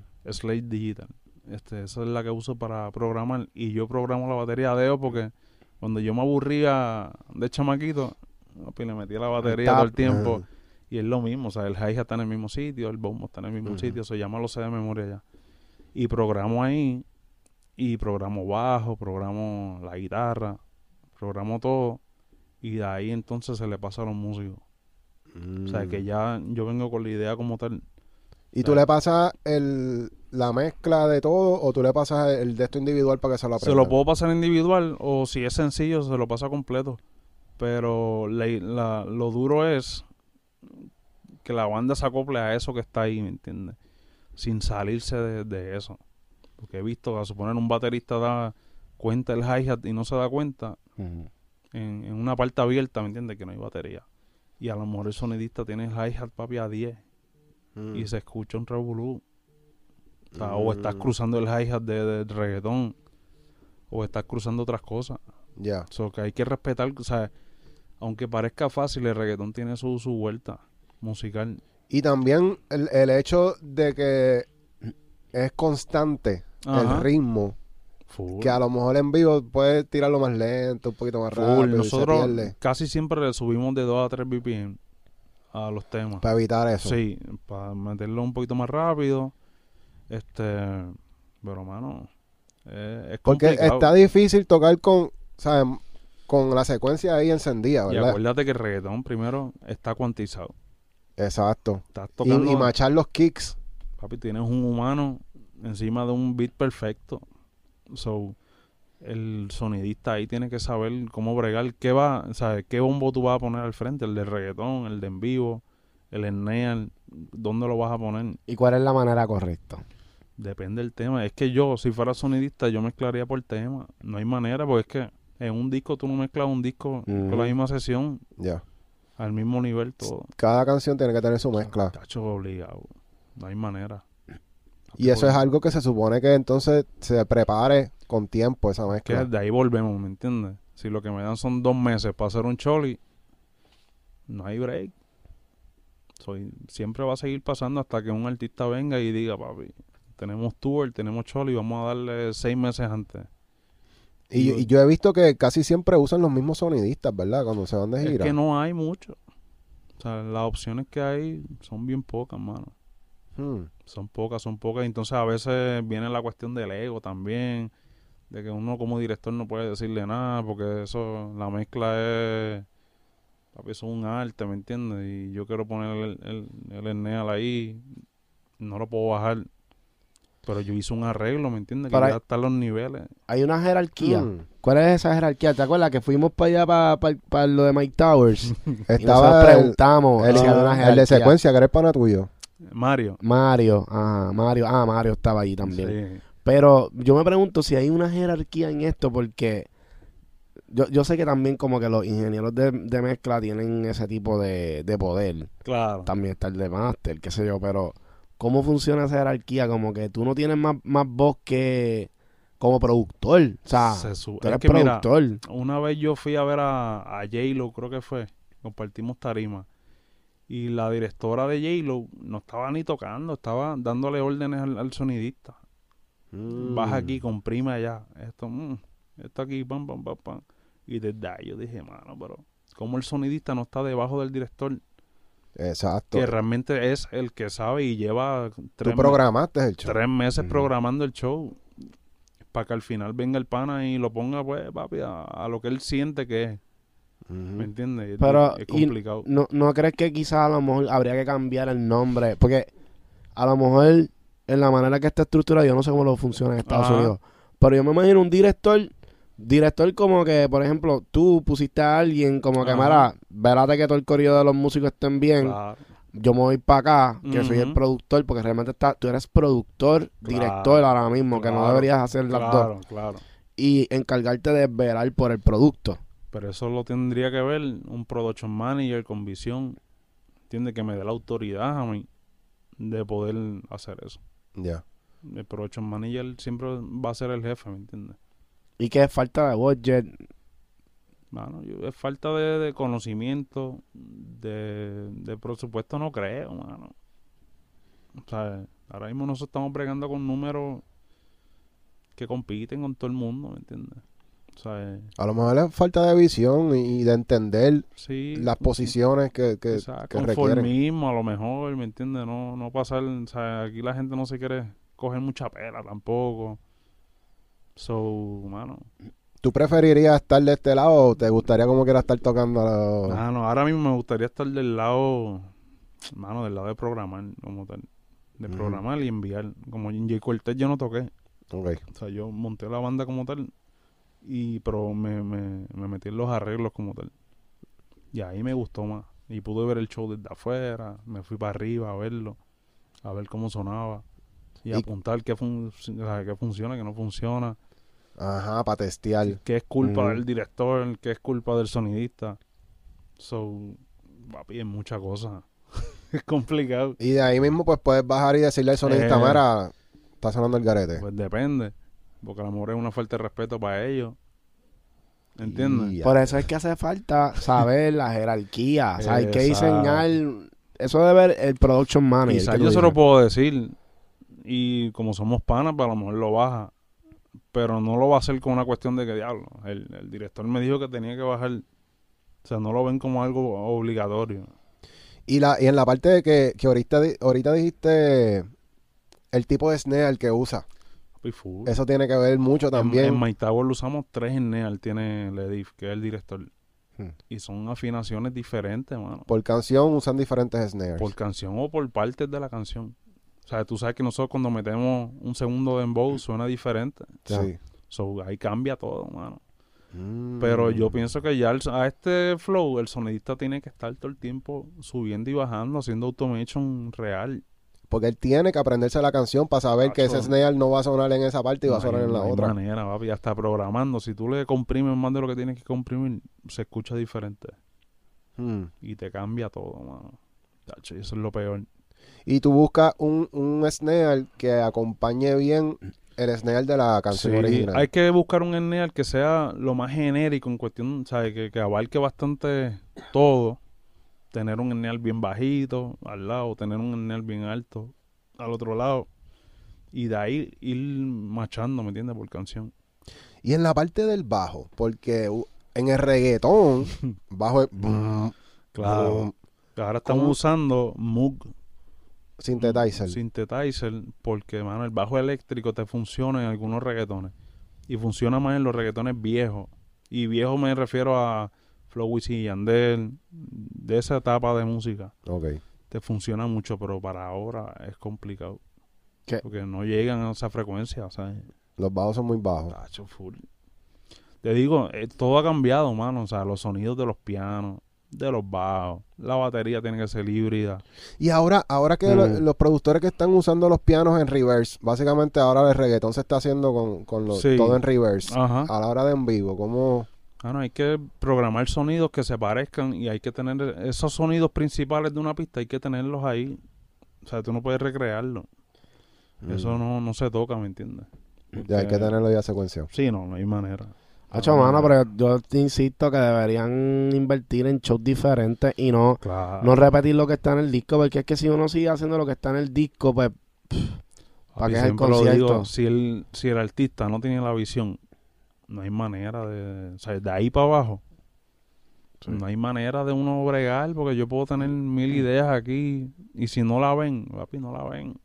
O sale muy caro, o sea, traerle una sinfónica de yo no sé dónde, papi, muy caro. Traer un ingeniero de whatever es muy caro. No, no hay tiempo, no hay... va, ¿Entiendes? Se complica, se complica. Sí, nosotros cuando hablamos con el ingeniero que estaba haciendo Front of House en, en Mike Towers, él nos dijo que los equipos que se están usando en los conciertos son equipos que están compitiendo con los equipos que están Mm. usando los gringos. Sí, literal, literal. Eso no es falta de equipo. No es falta ni de equipo ni, ni, ni en cierta manera de presupuesto, porque yo creo que el presupuesto está, mano. Pero, por ejemplo, en el concierto de, de Mike Towers, que Ajá. nosotros fuimos, lo que sí nos dimos cuenta era que el sonido como tal, o sea, se escuchaba cabrón si tú te ibas justo al frente de la tarima. Ya. Como que la mezcla estaba bien hecha ahí. Tú te parabas al frente de la tarima y es como que ya lo, show cabrón. Están todas las bocinas mirándote para donde ti. Ujú. Pero una vez tú te retirabas de la tarima o te ibas para los lados, ya el sonido era como que prácticamente lo que escuchabas era el bajo. O sea, un revolú. Y el rebote. Sí, hay que buscar, saber qué es culpa de la acústica. O sea, quién estaba a cargo de, de decir sube o baja, ¿me entiendes? O eso, o hay que riguear más alrededor. O hay que tener más bocinas. Yo pienso que el ¿sabes? coverage de bocina exacto. en el Choli no, no estaba bien hecho. Eh, Habían partes que tú no escuchabas nada. Ok. Sí. Sí, que ahí yo, como estuve atrás tocando, o sea, no pude escuchar nada, mano, pero pero eso es bueno saberlo, ¿me entiendes? Porque Sí. amor el coverage del Choli hay que meterle, o sea, y la acústica ahí es complicada. Sí. El sonido que está ahí, eso es como permanente, básicamente. Como que es el No, mismo sistema siempre, ¿o no? Se renta, lo es que lo que hay es una persona. Sí, no, y de hecho Claro. ese día el tipo, el eh, Choco, ¿era que se llama? Choco. Ajá. Choco nos dijo, no, que en cuanto se acabe esto, tengo que bajarla, que viene maná, y tengo que subir Y otro. subirlo, Sí, porque es lo mismo. Aquí no hay tanta gente que, que ni te alquila equipo ni, ni te alquila instrumentos. So, esto es bien chiquito, mano. Sí. Que en verdad es una realidad. Puerto Rico es tan chiquito que no, no vale la pena tener tres, tres compañías se dividen todo el No, bizcocho. es que el único venue es que el Coca-Cola y el Choli, mano. So, no van a haber más de dos conciertos importantes a la vez. Pasando. Tú sabes que a mí me gusta más el sonido del anfiteatro. Tacho, Yo no sé por qué ahí suena bien, Se siente especial. tacho, full. ¿verdad? Full, mano, necesitamos más venues en Puerto Rico. Y en otros pueblos. Sí. Mayagüez, Ponce, Arecibo. Tener sitios cool, mano, donde eh, un artista mediano pueda meter cinco mil personas, tres mil. ¿Entiendes? Para poder expandiendo y... Porque no hay guiso, mano, aquí. Eso estábamos hablando con Norbert de eso. Él creó su propio su propio concierto allá en La Loma Sí, y brutal, o sea, eso está brutal, mano. porque no hay. Siendo una isla tan musical, Papi, nosotros nos enfocamos en exportar. ¿tú crees que el gobierno debería hacer más hacia los músicos, hacia la comunidad de los músicos pero que definitivamente. ya no es- dan música en las escuelas? No, ¿verdad? Que yo sepa. En la libre y en las dos o tres que hay por ahí. Y, y están 10 años atrasados. 10 años atrasados, man. Ya un chamaquito en, en donde sea que se estudie música, hay que darle un programa y hay que darle Pro Tools. De hay una. que mapi de una. Y Mano. hay que enseñarle a programar, Full. enseñarle a hacer mil cosas. Full. Si tú Claro. eres músico, ya, tú no, tú no, o sea, en la realidad de un músico, en un futuro, es la misma realidad que la de un artista. Claro. Tú necesitas aprender a crear tu propio contenido. Necesitas aprender a grabarte Sí. tú mismo, necesitas aprender a meter al mercadeo. Mercadeo, papi, Es no el proceso. Es venderse, ¿sabes? Gran parte de, de este trabajo es venderse también, cómo tú te vendes, ¿sabes? Y los músicos no están, papi, los mismos profesores no están en nada de eso. ¿sabes? ¿Me entiendes? Y, estamos atrasados bastante. Yo me he dado cuenta que llega un punto que, lo- que los chamaquitos llegan a cuarto año, han cogido clases de música toda su vida, pero llegan a cuarto año y ya pues pichean. Sí, papi, igual, ¿sabes? Puede venir un tipo que sepa clásico, bien cañón en el piano, y sea papi Di Blasio, y sea una bestia, lo pongo a hacer un guiso de reggaetón, y no puede hacerlo. Hay que saber hacer diferentes géneros. Claro, o sea, es que es una mentalidad, o sea, mi, mi Dream Band sería una banda de productores, Ujú. Eso sería cañón. Papi, ese es el Dream Team full. Es un Dream Team, porque todo el mundo va a tocar lo que tiene que tocar. Porque eso es parte de los skills de productor. Uno tiene que saber hacer Hacho, todo full, tipo de ritmo. Pero full. ¿Te imaginas una banda de productores y vamos a tocar todo el mundo lo que tenemos que tocar? A mí me toca hacer una nota. Ya. papi, a veces es así. Entonces uno se lo dice y dicen como que, papi, como que no la ven. Y bro, va a cobrar lo mismo. Ese es como el que toca, es como el que toca triángulo en la orquesta. Claro, yo le digo, ¿ustedes se quieren curar tocando? Sí, pues aquí no es. Toquen lo que les toca ya. Tienen YouTube para subir sus videos, tienen Instagram, los Reels. Aquí en reggaetón, papi, tienen que tocar lo que te están pagando para eso. O sea, y hay que respetar también el reggaetón. Ya. En cuestión de, papi, la estructura es esta, pues hay que hacerlo así. Y, y lo- los artistas se molestan cuando lo- los músicos hacen de más. Sí, tacho full. No lo dicen, pero tacho full. O sea, ahí tiene que venir uno como director, ¿sabes? Y saber, mira, papi, esto no va. Aunque el tipo no te lo diga, ya me está mirando raro, ya está. O a veces sí, a veces ven un solo de rock, lo ven brutal, de guitarra. Pero a la misma vez tú dices, papi, espérate. Se puede hacer algo chévere de guitarra, pero no puede ser tan para allá. Ujú. O sea, esto no es. Sí, porque el público también se va para otro lado. Papi, claro. y nos pasó, o sea, lo de Jay Cortés, este, hubo, o sea, mil cosas. ¿Cómo así? ¿Qué pasó? O sea, como que había un bando de, se formó la, la pelea de DJ versus banda. Y nos fuimos para donde Chente y se formó un revolú allá, ¿entiendes? Una discusión. Mm. Pero, papi, todo es cuestión de hacerlo. O sea, la banda cae en todo, ¿me entiendes? Pero hay que saber hacerla.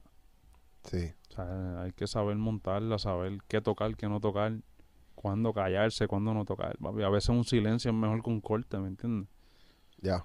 Todo depende. Igual que en la producción, hay veces que es mejor quitarle un compás Sí. en silencio. Y no te das cuenta hasta que no te vas para el frente, para el público, a disfrutar un show tú como, normal. Y dices, diablo, papi, como que no puedo bailar, no puedo. Hay muchas cosas Y la pasando. banda, papi, apaga. O baja esto, mano, y ya. Si tú bajas un poquito el bombo y el enneal aquí y la guitarra la pones donde va, ahí la gente empieza a bailar. Mm. Pero es complicado porque hay muchas cosas. Y no hay, no hay información, ¿verdad? No hay cómo aprender a, a- a hacer esto. Eso sería brutal cogiéndonos una preproducción de seis meses, hermano, grabando toda la banda y irnos para el estudio con el artista. con el artista. Y aquí, mira, el enneal este no va. Vamos a, vamos a ampliar esto aquí. Vamos mejor a coger el enneal original y los ampliamos en, en la batería, ¿me entiendes? Sí, porque ahora pueden So, tener el pad Todo. y ahí los claps, Pad, todo. más, más triggers también. Sí. Podemos trigger. So, no hay excusa, mano. Es, es darle. Tú sabes que el otro día estaba viendo un videito del Edif, él explicando el, el dif- el- los diferentes tipos de hi-hats que él usa, porque también es diferente. El mismo Ledif está bien puesto para eso, mano. Él tiene unos hi-hats que cortan, son casi mid. Son 16, si no me equivoco. Y son mid y no pelean con los hi-hats de, de trap, de los de reggaetón. O sea, Mm. Sí, porque es, un, un- es una frecuencia tan específica Tacho, que se pueden cruzar y joder todo. Perfecto, o sea, un crash que te dure más de cierto tiempo te daña el tema, mano. O sea, Mm. si son muy brillantes. Este, tú necesitas en reggaetón un crash que, que se seque rápido, ¿me entiendes? No que se Mm. quede... Que tienen que ser los más chiquitos. O sea, no, o quizás el peso, o, la- o- o sea, hay platillos que son así, que se secan de una. Sí. Pero, mano, es todos esos detalles. Entonces, traerlos a la mesa, buscar la banda, que los tipos estén puestos para eso, que escuchen reggaetón, que sepan lo que es un dembow, ¿me entiendes? Exacto, los músicos. El bajo, claro. Y- cómo, suena un bajo de reggaetón, cómo se toca un bajo de reggaetón. ¿Y cuánto Ujú. es el average de un músico en tarima por tocar en un tour? Como que cuánto cobra. El dinero, Mano, puede ser, en nuestro caso, mm, de 6 para 6, 7, 8, 9, 10. Por show. Ujú. Pero 10 que 10. O sea, a mí- Mil pesos. Ah, mil, mil pesos, sí, puede 600. ser. Depende de quién, o sea, esos son mil factores, hermano. ¿Tú, ¿Tú crees que debería haber, porque eh, con Micheo fue que hablamos de eso, debería haber una asociación de músicos en el cual se seteen unos precios como que para que para que todo el mundo, porque llega llega el punto que, ah, tengo una banda que me cobra menos, o, Mano, pues, ah, tengo esto que, ¿me sí, entiendes? sí no. Porque no es justo que, o sea, que yo lleve 15 años y sé lo que tengo que hacer. ¿Me entiendes? Y venga un chamaquito que salió de la escuela, papi, y al otro día te quiera cobrar lo mismo, sin saber lo que está haciendo. Eso pasa en Canadá. Ujú. So, es complicado ahí, como tú le dices, mira, papi, te vale lo mismo. Ahí, obviamente, pues competirían, compiten por, por, por, papi, pues, por talento. Este tipo lo sabe hacer. Pero a lo mejor un, un precio estándar como sí, que- no, oye, hay un precio que no se debería bajar de ahí, Ajá, como que Sí, pa- no, de aquí sí. para arriba. porque es un abuso a veces lo que tienen, ¿me entiendes? Y, y el negocio no está para eso ahora mismo, o sea, estamos llegando a sitios brutales, estamos, o sea, los artistas están... Pero ¿y cómo es el lifestyle? Yo quiero, yo quiero saber cómo es ese lifestyle de un músico en, la, en, en una gira, por ejemplo. Dicen, mira, Osuna se va de tour un mes completo. ¿Cómo es esa experiencia? Mano, brutal, o sea, primero hay que ensayar como loco. O sea, y todo eso se cobra, los ensayos se cobran. Bueno, ¿Cuánto cobran? Te estoy hablando de, de mi experiencia. O sea, sí, un sí. ensayo se puede cobrar. Hay gente que lo cobra a mitad de show, hay gente que lo cobra un fee, uno y medio, doscientos. O sea, depende. Quién sea el artista. Y te viajan, te cubren los gastos. Sí, obviamente, o sea, hay pasajes, te incluye el hotel, obviamente, la dieta. Son 75 de dieta al día para comer. Este, muchas veces hay comida en los venues también aparte. Este, Y usualmente tienen que ir de, del aeropuerto al hotel. aeropuerto hotel, eh, o sea, hay, bueno, es que es complicado porque depende del artista, es la pela que te va a coger. Depende del nivel de, de pegado que esté. O sea, por ejemplo, nosotros en Mike, que somos como 30 personas, pues papi, está todo establecido, ¿me entiendes? Nosotros llegamos y hay, no sé yo, cuatro guaguas, hay una persona que te dice músicos, bailarines, producción, pam, pam, está todo organizado, ¿me entiendes? Buenos hoteles, este, no tenemos que quedarnos en la tarima cuatro horas esperando a que monten, sino que ya hay un, una organización, ¿me Un entiendes? schedule. Claro, se envía a todo el mundo. Tú tienes los horarios, el lobby call. O sea, a hora vamos a tocar, a hora salimos. Que eso está bien. Y, y entre medio les dejan hacer lo que Sí, ustedes quieran. Lo que te dé la gana hacer. Pero el que lleva mucho tiempo, papi, lo que hacemos es dormir. Sí, porque puede venir un chamaquito nuevo que se escocotó la noche esa y después, Sí, ¿y qué no, hace al otro día? ¿Te ha no, pasado que un músico sí. se escocote y no llega al Sí, show? claro. O por enfermedad se enfermó, se desmayó, o lo que sea. ¿Y qué hacen en ese Es momento? complicado. Es complicado. No tienen músico de reemplazo, ¿verdad? No hay músico de reemplazo. Hay que bregar con lo que hay. Ya lo necesito un one man band. de estos que, o sea que siempre está el cabrón Yo, que toca todo. Sí, pero ¿tú sabes lo que él hace? Yo me imagino. Si, se, si el guitarrista se murió, papi, ya tengo la guitarra grabada. no lo mate. Qué cabrón lo mató. No lo mate. Se desmayó, se- lo sabes, papi. Hasta el artista puede faltar si quiere. Tira la capela, que se joda. La que cabrón. Hacho, Buscamos a alguien que se parezca, Sí, o algo, ya, reemplazo. Es un mundo, eh, hermano, es cool. O sea, realmente ve sitios y conoce, o sea, el verdadero networking, que es por Mm. algo que no me quitaría de viajar. Quizás haría menos viajes, pero el networking de los viajes, papi, tú tienes, es un festival, tú estás esperando y tienes a todo el mundo ahí. Todo el mundo, Y ese es tu momento de conectar. pero full. Tienes a todo el mundo, mano. Y, y te da ventaja ser el director musical. También. Full, definitivamente. Y fue por, o sea, no lo hice por eso, pero me ha ayudado mucho, o sea, las relaciones, los, los backstage, en las actividades, los aviones. Conoce mucha gente, no solamente artistas y, y whatever, pero gente de la industria, publishers, este, disquera, Ujú. so, y te puedes meter full. Duro. ¿Y cómo tú manejas? Pues tú, tú, tú eres casado, tú tienes una familia, Sí, ¿entiendes? Como que. ¿cómo tú manejas esa parte en tu vida? De tú tener que estar viajando tanto, entonces tienes una familia. Es difícil, o sea, yo no tengo hijos todavía, pero con mi esposa eh, trato de que si estoy en una gira de, qué sé yo, de un mes, poder viajar aunque sea esa semana libre que tenemos. Pero los viajes regulares son fines de semana, casi siempre son tres días. Nos vamos viernes, tocamos sábado y regresamos domingo. O sea, que estoy en la semana acá. Ok, Ya. ok. O sea, lo que trato obviamente pues de, de, de, de balancear, ¿me entiendes? Ya. Balancear. Quizás no salgo un sábado por ahí a comer, pero salgo un miércoles o un martes, ¿me entiendes?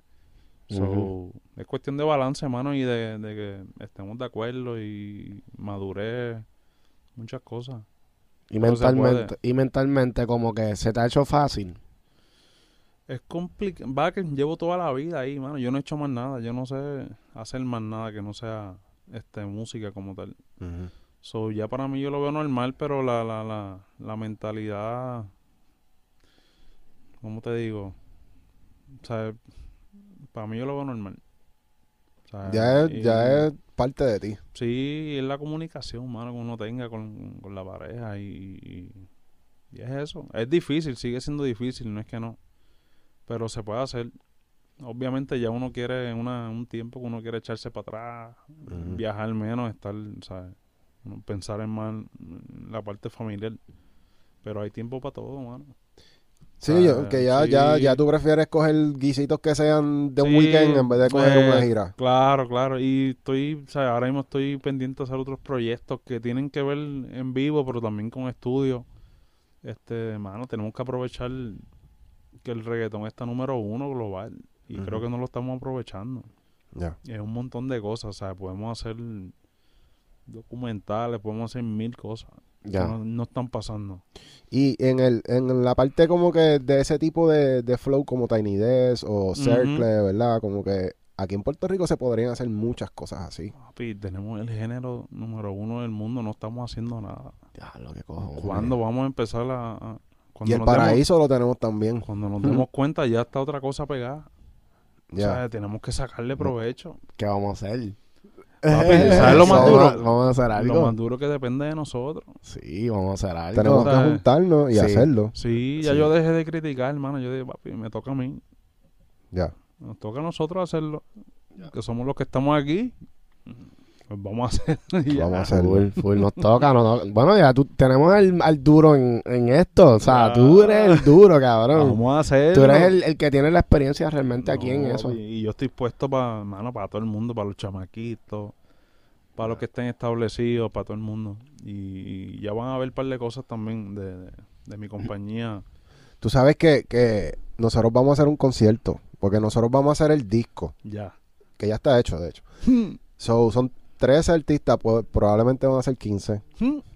Pero queremos hacer un concierto Cállate. experimental de los temas con un concepto duro. visual, ¿me entiendes? Que, que vaya de la mano. So, obviamente queremos que tú seas parte, Ah, papi, de eso. de una. que yo sé que los temas te van a gustar porque De son una, de una. bien cabrones. Ya. Así que eso, No, eso eso es. viene pronto. Eso, eso, eso es. Y necesitamos más gente así. Yo creo que, papi, hay muchas cosas que, que, que faltan por hacer. Full. Y estamos en el tiempo que es para hacerlo. Bueno, ¿algún consejo que le quieras dar a, a músicos que están frustrados, mano, porque no hay trabajo, no hay, no hay lugares donde tocar? Mano, o sea, primero que tocar nada más ahora mismo no, no es la cuestión. Hay que saber mercadeo, lo que hablamos ahorita. Hay que saber cómo venderte, saber cómo entrarle a la gente, mano. O sea, yo tengo un montón de gente que me escribe, pero, brother, me escriben cosas como que, o sea, Hmm. y se dan unos puestos brutales que yo dije, mano, pero vamos a cogerlo con calma, ¿me entiendes? Este, practicar, saber lo que está pasando ahora mismo en la música, el negocio tienes que conocerlo. O sea, tú no puedes estar por ahí tocando puertas y a la hora de demostrar te caíste, ¿me entiendes? Mm. No estabas preparado. So, prepararse, eh, estudiar lo que está pasando ahora mismo, ver el Smash, Ver el podcast.